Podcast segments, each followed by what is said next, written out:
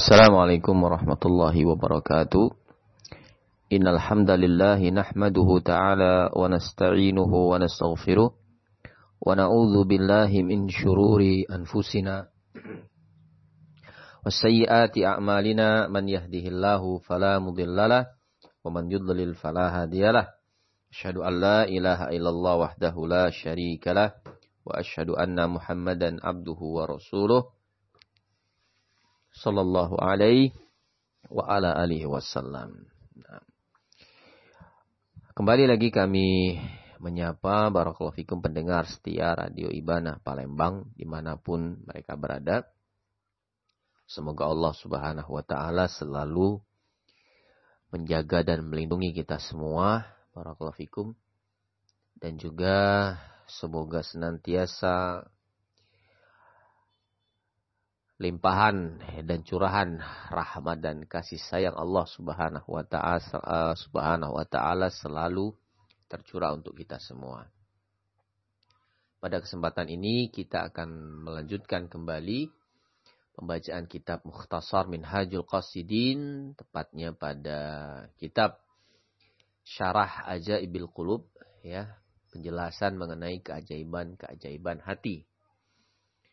Nah, terakhir kita membahas barakallahu fikum pintu-pintu yang menjadi tempat masuknya syaitan dan bala tentaranya. nah, kita masuk barakallahu fikum pada pintu yang berikutnya. Qala al-musannif rahimahullahu taala wa min abwabihi al-azima di antara pintu pintu masuknya iblis dan syaitan yang cukup besar yang ada di dalam hati kita adalah al-ghadab wasyahwa wal hiddah yaitu uh, marah ya syahwat dan barakallahu sikap yang tajam yang keras yang kaku. Fa innal ghadaba ghaulul aqli karena kemarahan itu barakallahu fikum akan bisa menghilangkan akal sehat seseorang. Fa'idha da'ufa jundul aqli hajama hina idhin asyaitanu fala'iba bil insan. Nah, kalau akal sehat itu sudah lemah, maka syaitan pun saat itu akan menyerang dan dia akan mempermainkan seorang insan. Oleh karena itu barakallahu fikum di dalam Islam ya baik di dalam Al-Qur'an ataupun di dalam sunnah umat Islam dinasehati nah dibimbing untuk bisa mengendalikan amarah ya. Jadi bukan menghilangkannya barakallahu atau mengkebirinya. Karena ada kondisi dan keadaan barakallahu fikum di mana kemarahan itu diperlukan ya. Dibutuhkan barakallahu fikum. Nah, itu sebagai satu bentuk barakallahu fikum sifat yang barakallahu fikum akan bisa barakallahu bermanfaat dan berfaedah ketika diarahkan pada tempat yang benar barakallahu fikum. Nah, di sini yang kita diminta adalah untuk mengendalikan amarah tadi. Sebagaimana Nabi Shallallahu Alaihi Wasallam, beliau pernah dimintai nasihat oleh salah seorang sahabat beliau Faqala ausini wahai Rasul, tolong berikan aku nasihat. Maka Nabi Shallallahu alaihi wasallam mengatakan la. Janganlah kamu meluapkan ya, melampiaskan amarahmu. Nah, faraddada miraran. Orang ini kembali mengulangi permintaannya. Berikanlah kepadaku wasiat. nah, maka Nabi pun mengatakan la taghdab. janganlah kamu melampiaskan marahmu. Nah, bertanya lagi sampai tiga kali, Nabi menjawab dengan jawaban yang serupa. Barakallah. Menunjukkan bahwa mengendalikan amarah ini memang suatu perkara yang sangat serius ya. Sampai tiga kali ditanya yaitu jawaban beliau. Nah, dan juga menunjukkan bahwa mengendalikan uh, amarah itu adalah suatu perkara yang butuh juhud, butuh perjuangan, barakallahu fikum. Naam, butuh kesungguh-sungguhan dari seseorang. Disebutkan pernah pada satu ketika, barakallahu fikum, uh, sahabat Umar radhiyallahu an, Umar ibn Khattab, khalifah kedua dalam Islam setelah Abu Bakar, barakallahu fikum. itu di antara kebiasaan beliau adalah mendengarkan ya eh, aspirasi dari rakyatnya, mengumpulkan para penasehat, menteri-menterinya. Nah, pada satu ketika ada orang yang datang barakallahu fikum dengan me memojokkan ya Umar nah, menyudutkan beliau dengan mengatakan kamu telah bertindak barakallahu fikum zalim, kamu telah bertindak tidak adil barakallahu fikum. Itu barakallahu fikum sahabat Umar pun terbawa emosi barakallahu fikum. Naam.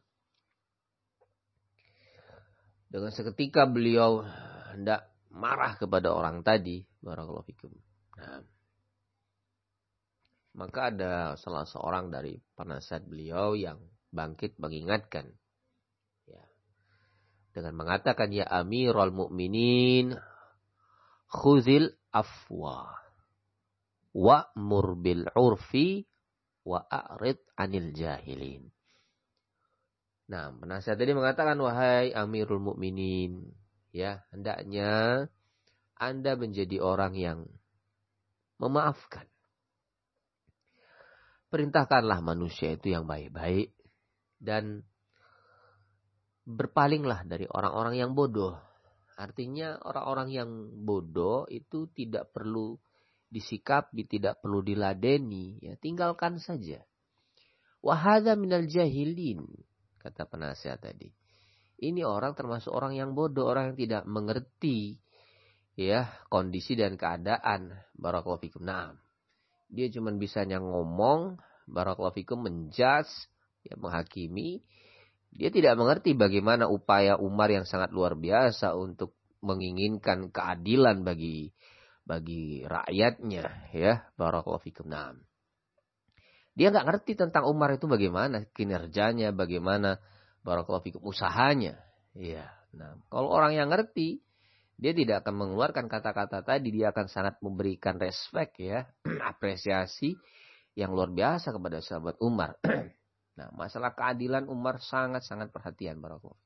Sampai beliau mengatakan seandainya ada ya seekor kambing yang mati ya di seberang pulau sana ya dalam keadaan terzalimi maka kata beliau, aku sangat meyakini aku akan ditanyakan tentang itu di akhirat kelak.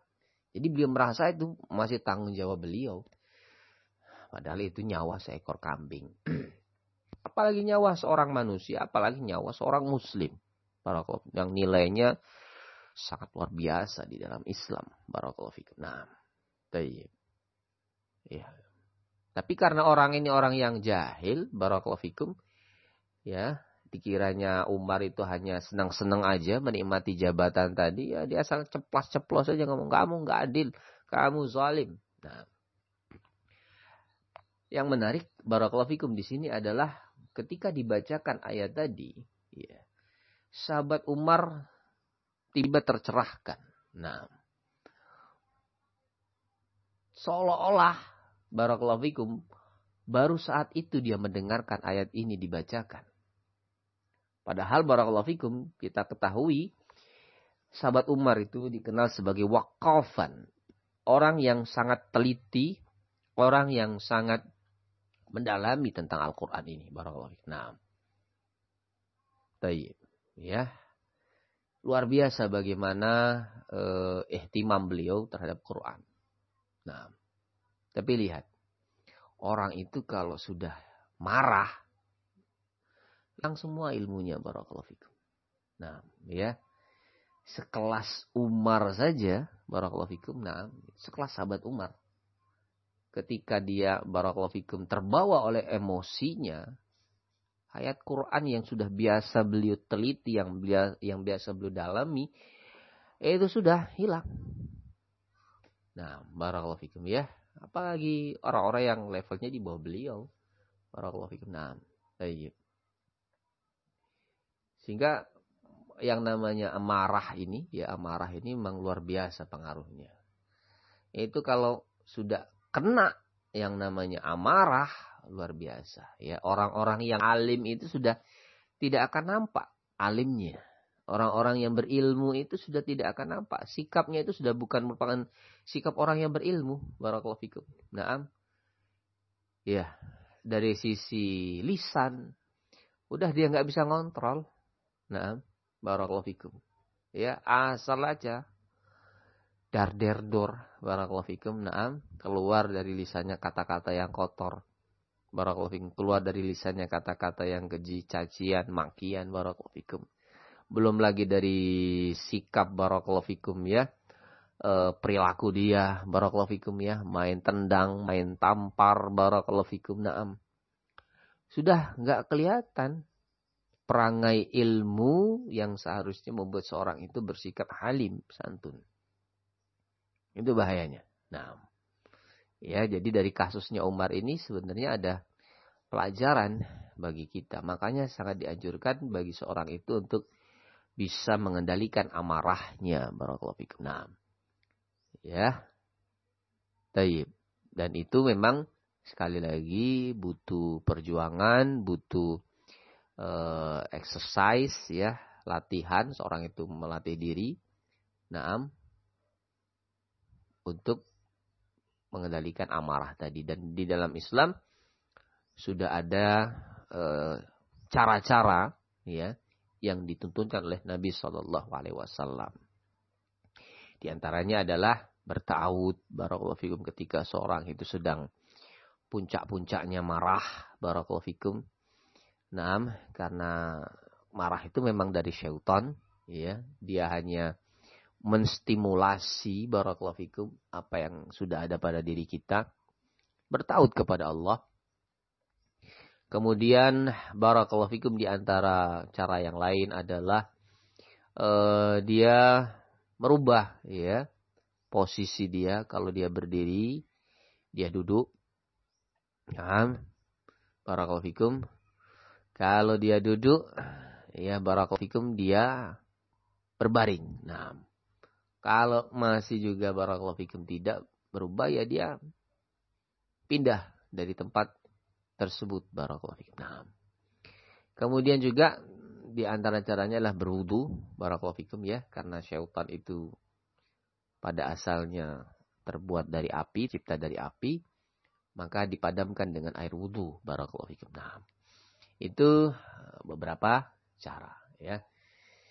Jadi seorang itu apabila dia ingin selamat dari barakallahu permainan syaitan, maka dia harus dapat mengendalikan amarahnya barakallahu.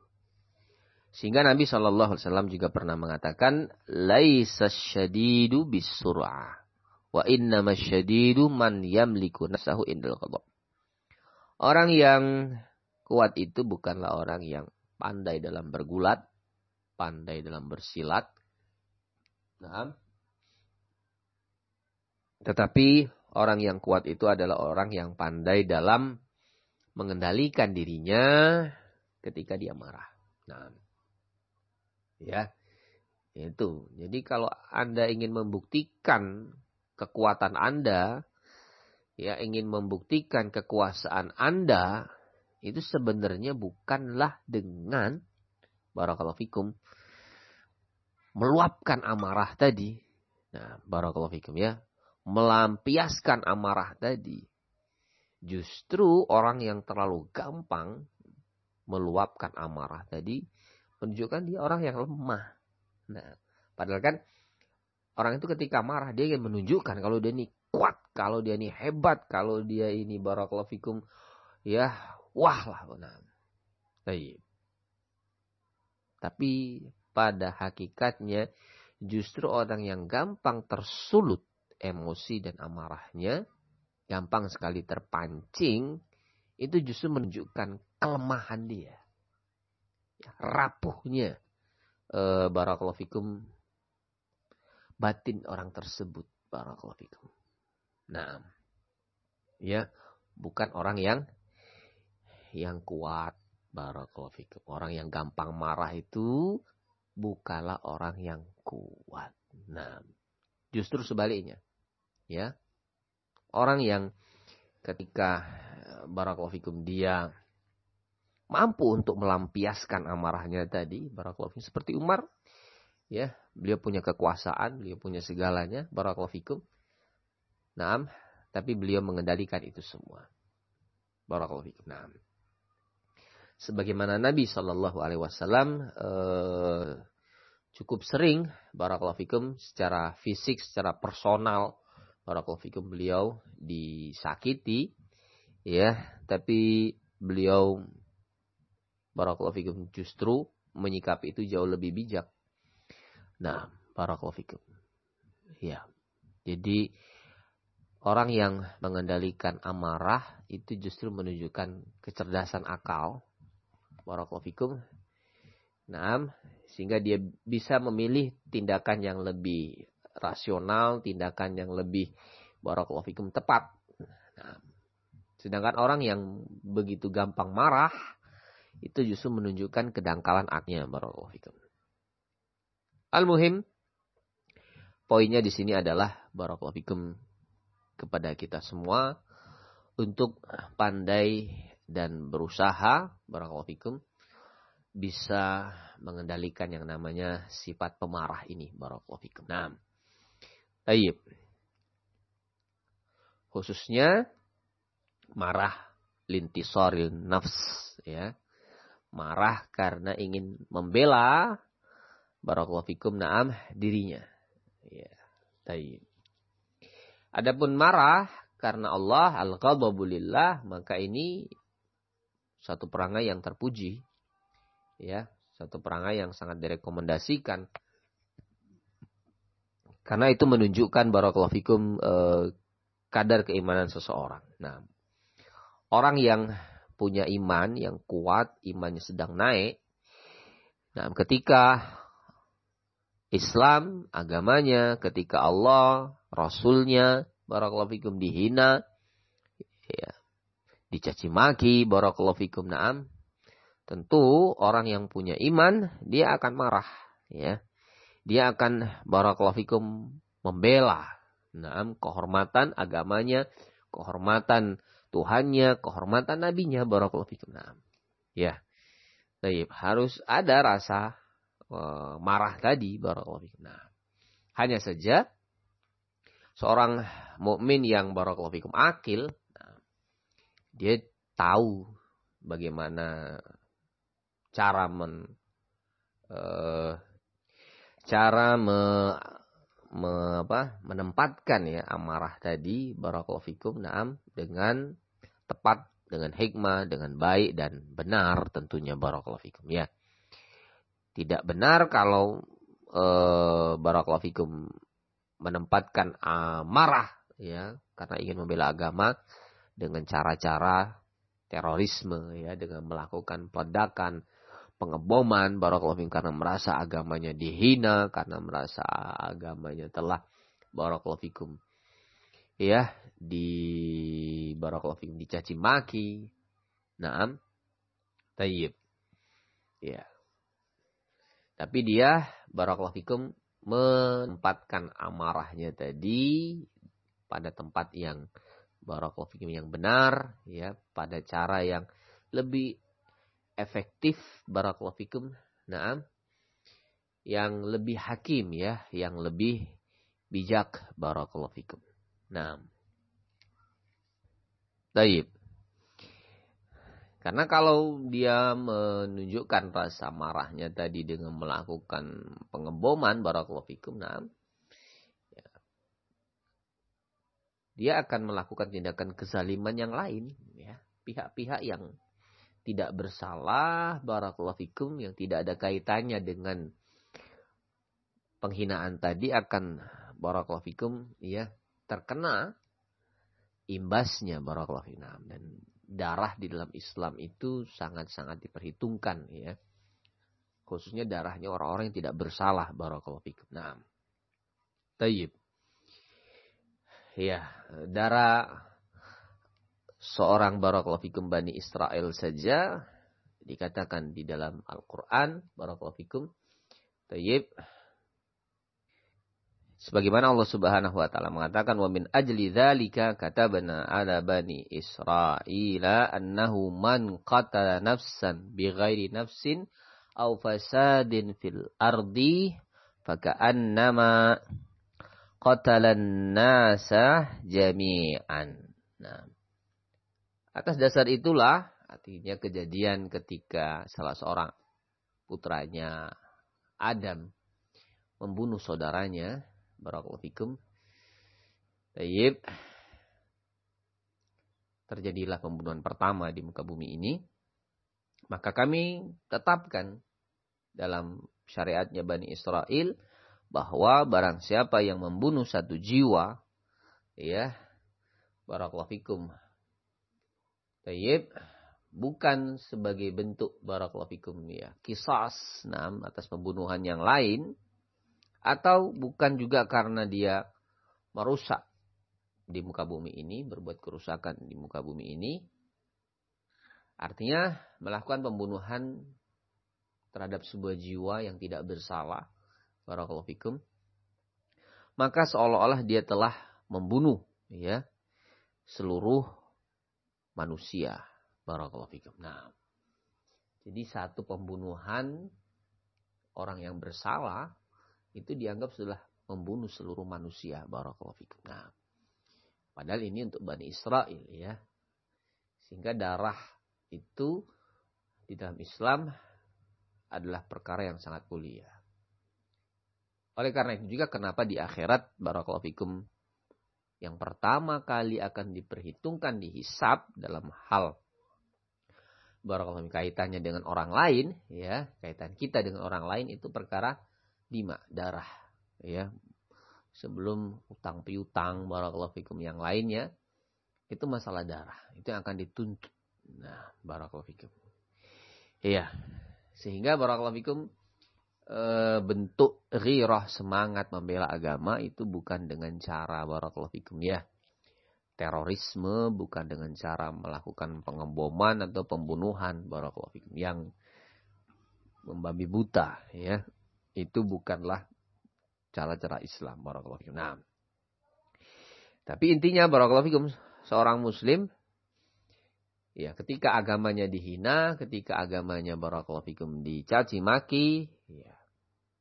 Maka sebagai bentuk konsekuensi dari keimanan dia harus ada rasa barakallahu ya, marah ya.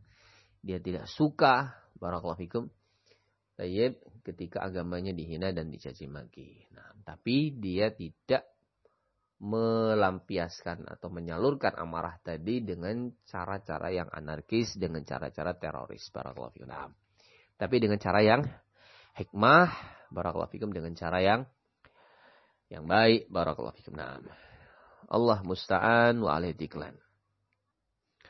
Qala al-musannif rahimahullahu taala kata beliau wa qad ruwiya anna iblisa yaqulu idza kana al-abdu hadidan qalabnahu kama yuqallibu sibyanul qurrata.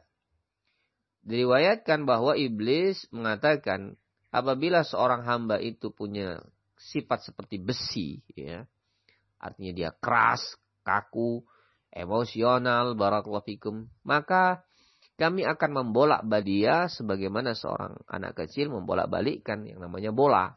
Artinya dipermainkan. Barakallahu Nah, sekali lagi, orang yang sudah ya tersulut emosinya, barakallahu gampang melampiaskan amarahnya, dia akan dipermainkan dan dimanfaatkan ya oleh pihak-pihak yang barakallahu fikum punya kepentingan.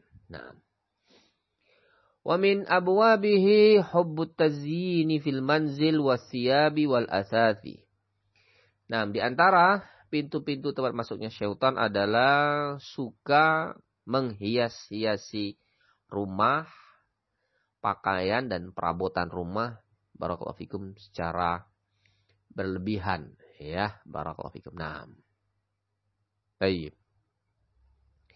Fala yazalu yad'u ila imaratid dar wa wa hitaniha. Sehingga barakallahu fikum Naam keinginan dia untuk membangun rumah yang megah tadi selalu mengajak dia selalu memotivasi dia untuk memperindah atap rumahnya, memperindah dinding rumahnya, watazini bisyab wal asas ya, memperindah pakaiannya, memperindah barakallahu fikum perabotan rumahnya. Nah, fayakhsaru al-insanu tula umrihi fi dzalika. Sehingga seorang insan itu akan merugikan dirinya sendiri sepanjang umur yang dia miliki barakallahu fikum. Nah. Baik. Sehingga yang dimaksudkan di sini adalah orang-orang yang berlebihan ya barakallahu fikum dalam melakukan hal tadi sudah di luar batas kewajaran barakallahu fikum. Nah, baik. Ya, masalah e, barakallahu fikum tayyib gagang pintu saja ya itu sampai barakallahu fikum harganya 25 juta 30 juta itu baru gagang pintunya ya, belum daun pintunya, belum kusennya, belum perabotan yang lain. Barakallahu fikum. Nah. Tayyib. Ya. Uang sebesar itu dia gunakan untuk barakallahu fikum hal-hal yang seperti itu. Nah. Tayyib. Itu padahal sudah melewati batas ya kemanfaatan atau keperluan hanya sekedar tazyin Barakallahu fikum. Nah, jadi di situ tidak ada nilai kemanfaatan 20 juta itu, tapi itu nilai 20 juta itu karena tazinnya, karena mengandung unsur keindahan atau perhiasannya. Barakallahu fikum. Nah, baik, itu yang menyebabkan barakallahu fikum menjadi pintu masuknya syaitan di sana. Karena tindakan seperti ini barakallahu fikum akan memunculkan ya dampak-dampak negatif bagi seorang insan. Nah, di antaranya adalah membuat seseorang itu benar-benar barakallahu fikum tersibukkan ya, benar-benar terlena, benar-benar barakallahu fikum dia menjadi lalai ya. Barakallahu fikum. Sehingga membuat dia cinta kepada dunia itu dengan sangat Barakallahu fikum. Nah. Kemudian dampak negatif berikutnya barakallahu fikum dari tindakan ini adalah munculnya sikap ujub ya, sikap sombong barakallahu fikum, sikap membanggakan diri barakallahu fikum di hadapan orang lain dia akan pamer. Nah, barakallahu fikum. Tayyib ya. Baru beli barakallahu fikum ya uh, sofa barakallahu fikum dengan harga 500 juta. Naam. Ya dia pamer barakallahu fikum. Naam. Uh, kalau ada tamu yang datang barakallahu ya. Nah, dia akan memamerkan barakallahu hiasan-hiasan dalam rumahnya tadi barakallahu. Nah, Mas ente tahu ini harga lampu ini? Ya ini saya belinya di Spanyol ini. Lampu ini harganya 800 juta. Hmm, ya, barakallahu. Nah, padahal cuman lampu satu begitu, barakallahu fikum. Ya. Nah, sudah nilai itu bukan sudah lagi nilai kemanfaatan ya, tapi sudah nilai hiasannya itu barakallahu fikum. Nah, baik. Atau mungkin nilai hiasannya tidak begitu. Tapi yang membuat dia mahal nilai historinya barakallahu fikum ya. Nah, baik. Ini lampu yang dulu dipakai oleh James Watt. Nah, barak misal seperti itu. Nah, jadi sudah barakallahu fikum. Nah, bukan lagi penilaiannya itu nominalnya bukan karena kemanfaatan ya.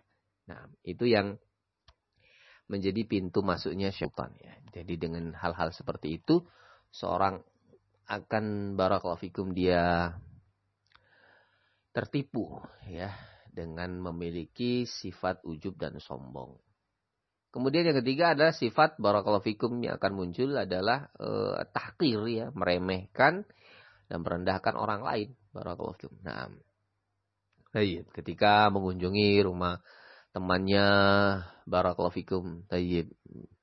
Ini sofa nih berapa nih harganya nih? Wah, itu murah Mas ya, murah Kak. Nah, berapa?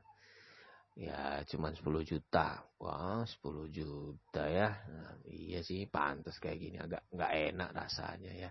Kalau di rumah saya itu harganya 300 juta ya. Coba kamu nah coba nanti kalau duduk ya. Kamu nggak akan mau untuk berdiri. Nah, barakallahu fikum. Iya. Jadi muncul sikap meremehkan orang lain barakallahu fikum. Nah, jadi orang yang terlalu berlebihan barakallahu fikum ya menyikapi rumah, menyikapi perabotan barakallahu fikum pakaian itu akan menjadi satu celah ya pada dirinya di mana dia akan barakallahu fikum dipermainkan dan dikendalikan oleh syaitan dan iblis barakallahu fikum.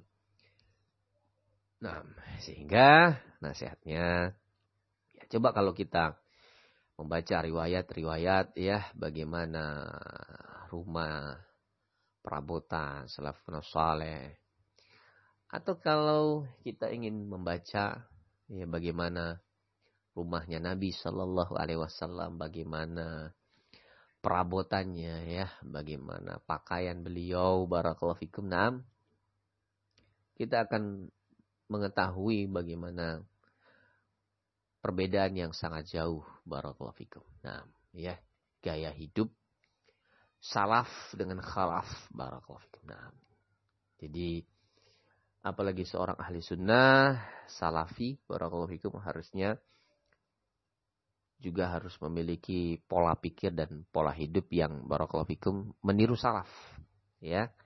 Jadi dalam urusan rumah, dalam urusan perabotan barakallahu fikum naam ya, ala kadarnya artinya kita pakai sesuai dengan kadar kemanfaatan dan keperluannya barakallahu fikum naam kalau sudah nilainya itu sudah nilai ya hiasan keindahan barakallahu fikum.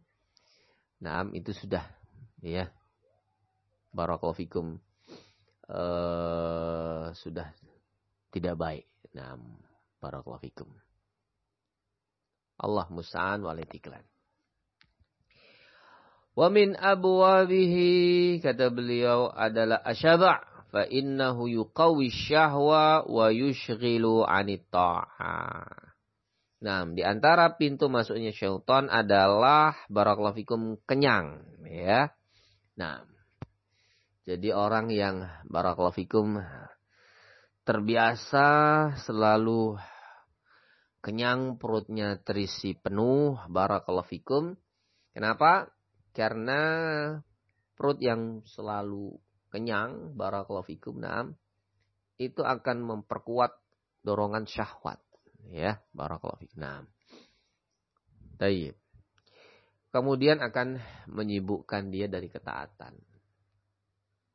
Artinya orang yang dia memperturutkan ya, keinginan perutnya, barakallahu fikum, selalu perutnya dalam kondisi full tank, ya, barakallahu fikum, itu akan memicu syahwatnya.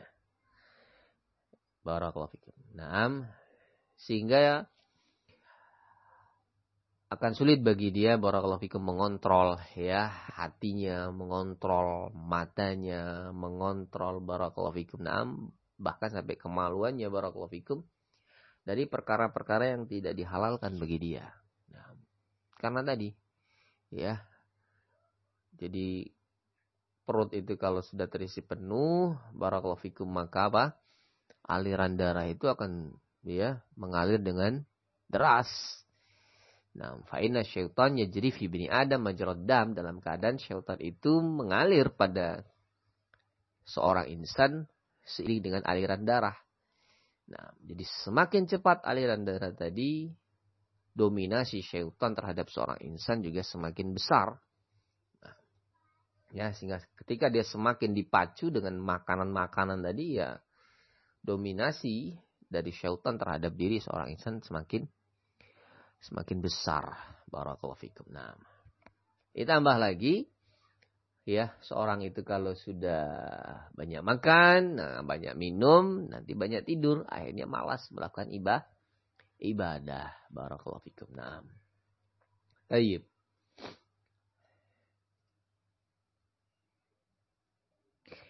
Sehingga barakallahu fikum di dalam Islam sendiri juga Nabi Shallallahu alaihi wasallam memberikan bimbingan ya kepada kita barakallahu fikum bagaimana cara memanajemen masalah perut ini. Ya. Nah. Tayyib. Jadi Nabi mengatakan barakallahu fikum. Tayyib. Jadi Nabi Shallallahu alaihi wasallam itu pernah mengatakan ma mala'ah adamiyun wi'aan syarran min batnihi. Tidak ada satu tempat yang di, yang paling buruk untuk dipenuhi oleh seorang anak Adam, ya. Melainkan perutnya. Jadi tempat yang sangat tidak direkomendasi untuk kita isi penuh atau tempat yang jelek kalau kita isi penuh itu perut, ya. Nah, perut itu sebenarnya tidak boleh terisi penuh, full. Barakallahu fikum. Nah, karena kalau perut itu kita isi full, ya penuh dan itu menjadi sebuah kebiasaan terus menerus, barakallahu fikum, itu akan menimbulkan dampak yang buruk, baik secara barakallahu fikum, ya batin ataupun secara lahir. Nah, secara lahiriah ataupun secara batiniah. Barakallahu fikum. Nah, bihasabi ibnu Adam akalatun tayyib yukim nasulbahu. Sebenarnya cukup bagi anak Adam itu mengkonsumsi makanan-makanan yang bisa menegakkan tulang rusuknya. Ya, jadi membuat dia kuat untuk berdiri. Itu saja kadar makanan yang barakallahu layak kita masukkan, kita konsumsi. Nah, Fa in kana la mahalata fa sulusun li ta'amihi wa sulusun li syarabihi wa sulusun li nafasi. Ya, tapi kalau memang dia ingin lebih daripada itu, jadi makan itu bukan sekedar untuk punya ya energi, naam untuk bisa melakukan aktivitas ya. Jadi bukan sekedar barakallahu fikum naam karbohidrat saja, Nah, maka kata beliau, kalau memang yang dia butuhkan lebih daripada itu, maka dia bisa mengisi sepertiga perutnya itu dengan makanan, sepertiga lagi dengan minuman, sepertiga lagi untuk ya udara, nafas. Jadi dia kosongkan barakallahu fikum pada kontainer perutnya itu sepertiga ya ada ruang kosong untuk nafas. Kalau memang dia butuh ya untuk mengisi barakallahu perutnya lebih dari hanya sekedar barakallahu bisa ya membuat dia berdiri tegak. Nah, barakallahu. Nah. Baik.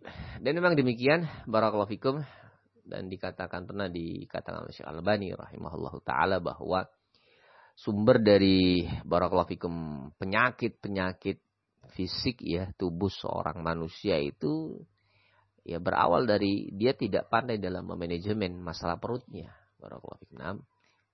Dia mengisi perutnya barakallahu ya. Semua semua jenis penyakit yang ada barakallahu nah dari mulai yang namanya barakallahu stroke ya jantung, barakallahu gula darah, barakallahu fikum. Nah, dan penyakit-penyakit yang lain itu mesti nanti kalau direntet ya benang merahnya ujungnya kepada masalah perut ini. Nah, dia tidak bijak dalam memanajemen barakallahu isi perutnya. Nah, ya. Barakallahu.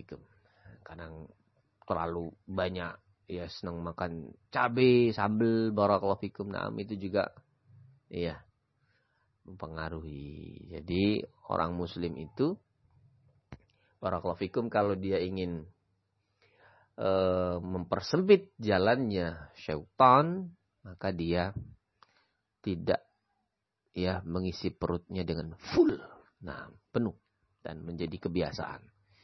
Nah, justru yang diajarkan oleh para nabi apa? Kita banyak ber, berpuasa, ya kan? Nah, yang paling afdal itu puasa Daud. Sehari puasa, sehari tidak. Sehari puasa, sehari tidak kopi atau puasa Senin Kemis ya atau puasa Ayamul Bait atau ketika ada momen-momen ada puasa-puasa sunnah yang lainnya barakallahu fikum. Nah, itu yang dicontohkan oleh salafun saleh barakallahu dan sebentar lagi kita akan memasuki bulan Ramadan itu di antara salah satu upaya barakallahu fikum menutup ya pintu-pintu syaitan. Nah, makanya ketika dikatakan eh, ketika bulan Ramadan, maka apa? Setan-setan itu akan terbelenggu. Barakallahu Nah, di antara maknanya itu ya di sini. Karena pada bulan Ramadan itu orang barakallahu fikum konsumsi makanannya itu ya nah tidak seperti pada hari-hari biasa. Nah, jadi setan merasa akan ruang geraknya pada seorang insan itu dia tidak seleluasa ketika di luar Ramadan. Nah, jadi setan akan merasa terbelenggu dia tidak bisa bebas.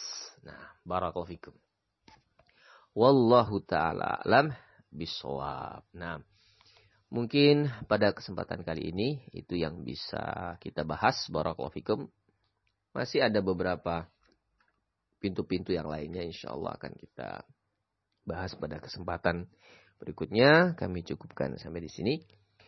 Kurang lebihnya kami mohon maaf. Barakallahu fikum. Uh, subhanakallah bihamdika. Asyhadu an la ilaha illa anta. Astaghfiruka wa atubu ilaik. Assalamualaikum warahmatullahi wabarakatuh.